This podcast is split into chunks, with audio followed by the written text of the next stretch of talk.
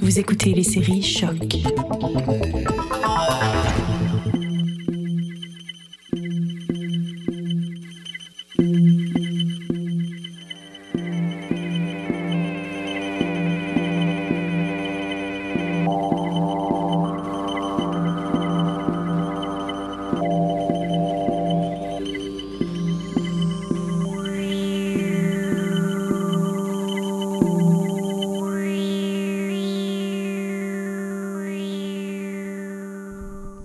Bonjour à toutes et à tous et bienvenue à cette nouvelle édition de Radio ALNNT2. Mon nom est Jean-Michel Bertillon, mais aujourd'hui, j'ai eu le privilège, en fait la chance de parler avec Martin Coulombe, qui est le fondateur de OCDEA, et Ivana Markovic, qui ont voulu me présenter leur prochaine activité qui aura lieu le 1er novembre prochain, c'est-à-dire vendredi, une activité qui s'intitule Code in the Dark. Code in the Dark est une activité... Vraiment une proposition intéressante, en fait. C'est devant public et au milieu de machines à fumée de laser, les participants se voient montrer une page web, donc une page web complète, et ils ont 15 minutes pour la recréer sur le champ, donc en codant live. Il n'y a aucune prévisualisation qui est autorisée. Et ils doivent, ils ont 15 minutes pour réécrire le code au complet, faire le meilleur site web, la meilleure reproduction de ce site web-là possible. Le gagnant de chaque ronde est choisi par le public, qui est là, qui peut prendre un verre et tout, et la joute se poursuit jusqu'à ce qu'il reste un seul participant que l'on couronnera le champion de l'ombre. C'est une activité extrêmement intéressante, c'est ouvert à tous. Vous pouvez y aller, je pense qu'il y a une réservation de billets qui coûtent $10, mais que vous pouvez vous faire rembourser sur le champ. On va aller écouter Martin et Ivana parler de ça.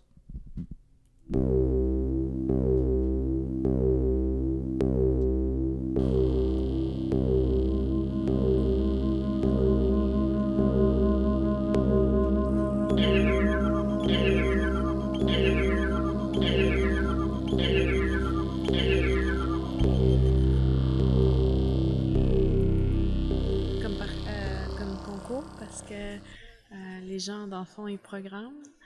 Mais tu l'expliques un peu mieux que moi, là, mais dans le fond, ils vont programmer sans avoir accès au preview. Donc, ils vont voir leur ligne de code, mais pas exactement si l'image est bien placée ou c'est vraiment c'est de là que ça vient là, dans le noir. C'est pas juste en soirée, mais aussi, ils n'ont pas la visibilité de ce qu'ils programment. Donc, il faut vraiment être très expert dans le front-end pour pouvoir comme associer rapidement le code qu'ils ont fait en 15 minutes à ce qui sort en résultat. je n'étais pas conscient qu'on était déjà rendu à un moment de jouer autant avec l'activité de codage. J'ai un peu suivi quand, par exemple, ils faisaient comme les Game Crunch, les Game Jam, là, plutôt. Mais là, on est rendu... Est-ce que vous considérez qu'on est rendu comme à une autre étape? Est-ce que vous avez suivi assez bien le mouvement de ces espèces de création, pas éphémère, là, mais comme instantanée? En fait, nous, c'est parce que à la base, on a participé à beaucoup de hackathons. On en fait au bureau, puis... Sauf que c'est... Après en avoir vécu plusieurs qui demandent un grand investissement de temps, souvent c'est un week-end complet. On voulait de quoi qui était plus simple, plus festif, plus pour le plaisir, qui a d'avoir un but de réaliser vraiment un projet puis de partir d'une business. Donc c'est là qu'est venue l'idée de reprendre le concept qui était fait en Suède de Code in the Dark, puis de faire une compétition qui est rapide. T'sais, c'est des rounds de 10 minutes, d'autres rounds pour la demi-finale finale, c'est des rounds de 15 minutes. Donc ça roule très vite, ça te permet d'essayer quelque chose. Puis ce qui est intéressant, c'est que tu peux être un professionnel ou tu peux être un étudiant, tu peux participer. C'est sûr que tu vas avoir du plaisir. Puis même, il y a des étudiants qui se rendent quand même très loin dans les rounds. Donc, c'est vraiment ouvert à tout le monde. Donc, c'est un peu ce qu'on voulait recréer, de quoi qui était festif, qui était rapide, puis qui permet à tout le monde de participer, là, d'avoir du plaisir. Quand on est un participant à la compétition, il faut connaître le HTML, CSS. Grosso modo, on a 15 minutes pour voir une image, la reproduire. Quand on code, normalement... on écrit le code, puis à chaque 20 secondes, on regarde le rendu, le visuel que ça donne. Dans ce cas-ci, on ne peut pas le regarder jusqu'à la fin du round. Au bout du round, c'est comme une surprise. Donc, tu vois ton résultat, ça se peut que ça soit super, ça se peut que tu aies oublié un petit quelque chose qui fait que ton visuel est complètement raté, mais ça fait partie du jeu. En tant que personne dans l'assistance, on n'a pas besoin d'arriver avec aucune connaissance. Vraiment, c'est on regarde l'image qui a été mise à l'épreuve, on regarde le résultat des participants, donc on compare à notre goût notre point de vue personnel, lequel est le mieux réussi. Ça peut être la personne a mieux placé les images, la personne elle a mieux centré, elle a mis le bon texte ou peu importe, mais c'est chacun son opinion personnelle. Puis c'est ça qui est intéressant, c'est que c'est pas y a pas de critères spécifiques, c'est l'opinion de la foule en général qui choisit le gagnant. Puis généralement la foule elle a un bon œil pour trouver les bons designs qui ont été bien réussis. OK. Est-ce que les gens s'entraînent? Je pense qu'ils peuvent pratiquer avec, vu que Code in the Dark est une organisation internationale, il y a un éditeur de pratique qui est disponible, mais c'est sûr que c'est comme impossible de simuler l'ensemble de la foule qu'il va y avoir, la pression avec le 10 minutes, 15 minutes, donc il reste que c'est très dur de s'entraîner pour cet exact moment. Donc quelqu'un qui en fait du front-end ou un étudiant aussi qui est passionné de ça, ils peuvent bien réussir, mais ça, on ne sait jamais comment on va performer sur le coup de la pression aussi. Il y a cet aspect-là. Et donc, ma seconde question qui suit, c'est est-ce qu'il y a des champions en place? Est-ce qu'il y a des personnes qui ont une réputation d'être meilleures à ça? Ou est-ce qu'il y a eu assez d'éditions pour être capable de faire des célébrités ou des athlètes? Bien, on a eu 2 éditions à date ici à Montréal. Puis la première année, c'est une fille qui a gagné. La deuxième année, c'est un gars qui a gagné. C'est pas les mêmes personnes. Donc cette année, j'ai aucune idée là, qui pourrait nécessairement gagner. Là, c'est ouvert à tout le monde. Il y a plus de participants aussi cette année, là, à 100 personnes. Donc... ça va être à voir. Puis on a eu aussi, entre les 2 premières éditions, il y a eu des gens qui sont revenus, donc on peut monter un peu. Peut-être qu'ils avaient fini 10e. Là, la dernière fois, ils ont fini 3e. Donc, si les gens reviennent, bien, ils veulent comme essayer de se rendre le plus loin possible. Donc, on a un petit réseau aussi qui revient d'année en année. Donc, ça, c'est le fun de fréquenter comme les mêmes personnes à travers la communauté tech. Et l'objectif, le but, c'est que c'est caritatif, en fait.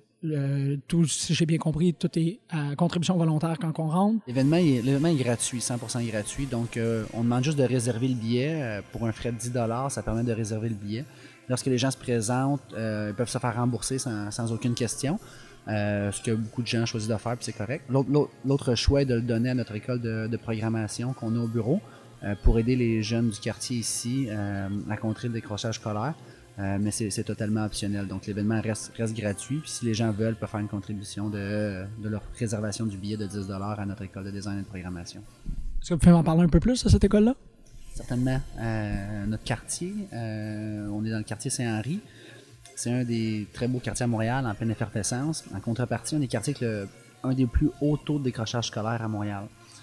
Quand on a été mis au fait de cette statistique-là, il y a une couple d'années, on a décidé de s'impliquer puis d'utiliser nos compétences pour contrer le décrochage scolaire. Donc, on a fait une association avec l'école à la Polyvalente Saint-Henri, qui était à peut-être 7-8 minutes de marche du bureau. Puis, ce qu'on fait, c'est notre 5e édition cet hiver. Pendant 8 semaines, les jeunes viennent au bureau de 3h30 à 5h30 le mardi, donc 8 fois à notre bureau. Puis on a différents ateliers, des ateliers de design d'applications mobiles, des ateliers de design de sites web, des ateliers de programmation d'applications mobiles, de programmation de sites web, pour les initier à ce monde-là. Le but, c'est de leur montrer que travailler en bureau, c'est pas plate, c'est des bonnes jobs, c'est stimulant, ça peut être payant, mais aussi qu'ils sont capables de s'y rendre, puis que ça vaut pas la peine, quand tu es rendu en secondaire 3, de penser à décrocher, puis que y a des choses qui s'en viennent qui vont être intéressantes pour toi. Donc, c'est vraiment le but du programme. Vraiment, c'est très noble. Puis c'est vrai que c'est pas... Il y a une formation qui est complémentaire, mais c'est pas des longues études pour être capable de te rendre. Tu peux vraiment te spécialiser puis finir par travailler dans des environnements très décontractés comme ici. Là. Ouais. Ah, j'aime bien. Nous, au laboratoire, on regarde beaucoup l'art et le numérique, en fait. Il y a beaucoup de volets par rapport à comment est-ce que l'art est en train d'être altéré par la présence technologique, ainsi de suite, mais aussi comment est-ce que il y a des... on a fait beaucoup de recensements de code poetry, les gens qui écrivent des lignes de code, qui ont une espèce de résonance poétique, puis comment on est capable de faire des belles lignes de code. Est-ce qu'il y a quelque chose un peu de ça dans le Code in the Dark? Dans le volet de la compétition, c'est un peu l'inverse, en fait. On regarde pas du tout la qualité du code, mais on regarde vraiment le rendu final.